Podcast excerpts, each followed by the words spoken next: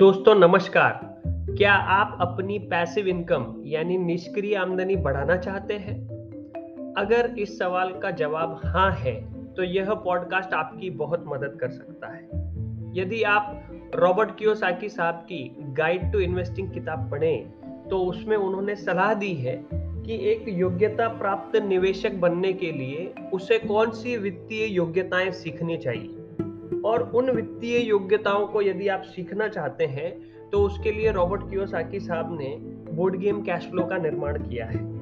और वे ये सलाह देते हैं कि किसी व्यक्ति ने कम से कम बोर्ड गेम कैश फ्लो को 6 से 12 बार खेलना चाहिए। उसके दो वर्जन है, बोर्ड गेम कैश फ्लो 101 और 202 बोर्ड गेम कैश फ्लो 101 खेलकर आप आधारभूत निवेश विश्लेषण की बुनियादी बातें समझने लगते हैं। और बोर्ड गेम 101 खेलने और इसके द्वारा सिखाई जाने वाली वित्तीय योग्यताएँ सीखने के बाद आप बोर्ड गेम कैश फ्लो 202 खेलने की ओर जा सकते हैं, जहाँ आप शेयरों की तकनीक खरीद फरोख्त, उसकी जो जटिल योग्यताएँ हैं और उसकी शब्दावली वो सीखना शुरू कर देते हैं। आप शॉर्ट सेलिंग जैसी तकनीकों का इस्तेमाल भी सीखते हैं, यानी वे शेयर बेच देते हैं जो आपके पास है ही नहीं, क्योंकि आपको उनके भाव गिरने की उम्मीद होती है और जब भाव कम हो जाता है तब आप उसे खरीद लेते हैं। यानी आप बाज़ार के ऊपर जाते समय भी पैसा बना सकते हैं, बाज़ार के नीचे जाते समय भी पैसा बना सकते हैं। आप कॉल ऑप्शन पुट ऑप्शन और स्ट्रेडलों का भी इस्तेमाल कर सकते हैं। ये सारी ट्रेडिंग की जो तकनीकें हैं, ये परिष्कृत तकनीकें हैं। जिनका ज्ञान हर योग्यता प्राप्त निवेशक को होना ही चाहिए। और खेलों के बारे में सबसे अच्छी बात यह है कि आप अपना पैसा खोए बगैर यह योग्यताएँ सीखते हैं। असल संसार में यह शिक्षा बहुत महँगी पड़ती है। दोस्तों, रॉबर्ट कियोसाकी साहब का कहना है कि खेल बेहतर शिक्षक क्यों होते हैं? सन 1950 में एक नन जो है, वो कोलकाता में इतिहास और भूगोल की शिक्षिका थी। उन्हें गरीबों की मदद करने और उनके बीच रहने को कहा गया। गरीबों की परवाह के बारे में बात करने के बजाय उन्होंने बहुत कम बोलने का निर्णय लिया और शब्दों से नहीं, बल्कि अपने कामों से गरीबों की मदद की। उनके कामों का ही नतीजा था कि जब भी वे बोलती थी तो लोग सुनते थे। शब्दों और कामों के बीच के फ़र्क के बारे में उन्होंने कहा था, बातचीत कम होनी चाहिए, भाषण देने का बिंदु मिलन बिंदु नहीं है। आपकी तरफ़ से कार्य ज़्यादा होना चाहिए। और दोस्तों, वे कोई और नहीं, मदर टेरेसा है। रॉबर्ट कियोसाकी साहब के अमीर डैडी ने जो योग्यताएँ उन्हें 30 साल तक सिखाई थी, उन्हें सिखाने के लिए ही उन्होंने खेल का ज़रिया चुना, क्योंकि खेलों में भाषण के बजाय अधिक कार्य करने की आवश्यकता होती है। जैसा कि मदर टेरेसा ने कहा, भाषण देने का बिंदु मिलन बिंदु नहीं है, हमारे खेल मिलन बिंदु है। खेल खुद सीखने और किसी दूसरे की सीखने में मदद करने के लिए एक सामाजिक मंच भी प्रदान करते हैं। जब निवेश की बात आती है तो बहुत सारे लोग बोलकर निवेश सिखाने की कोशिश कर रहे हैं। हम सभी जानते हैं कि कुछ चीज़ें होती है, जो हम पढ़कर और सुनकर अच्छी तरह नहीं सीख सकते।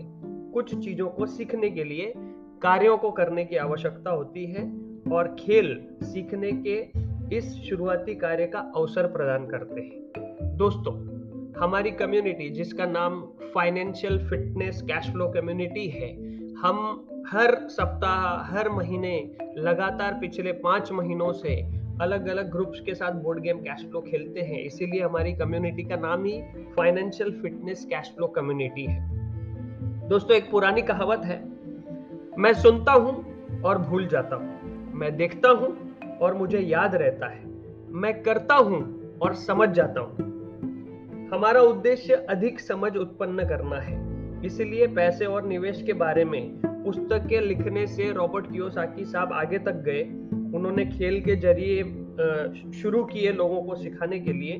और लोगों में जितनी ज़्यादा समझ होती है, वे सिक्के के दूसरे पहलू को उतना ही ज़्यादा देख सकते हैं। डर और शंका के बजाय खिलाड़ी अवसर देखने लगते हैं जो उन्होंने पहले कभी नहीं देखे थे, क्योंकि खेल खेलने पर हर बार उनकी समझ बढ़ती चली जाती है। दोस्तों, यदि आपको कोई चीज़ खरीदनी है और आपके पास पैसे नहीं है तो अमूमन आप ऐसा सोचते हैं और ऐसा कहते हैं कि मेरे पास पैसे नहीं है, मैं इसे नहीं खरीद सकता। ये सिक्के का एक पहलू है। परंतु जब आप खुद से ये सवाल करते हैं, मैं इसे कैसे खरीद सकता हूँ?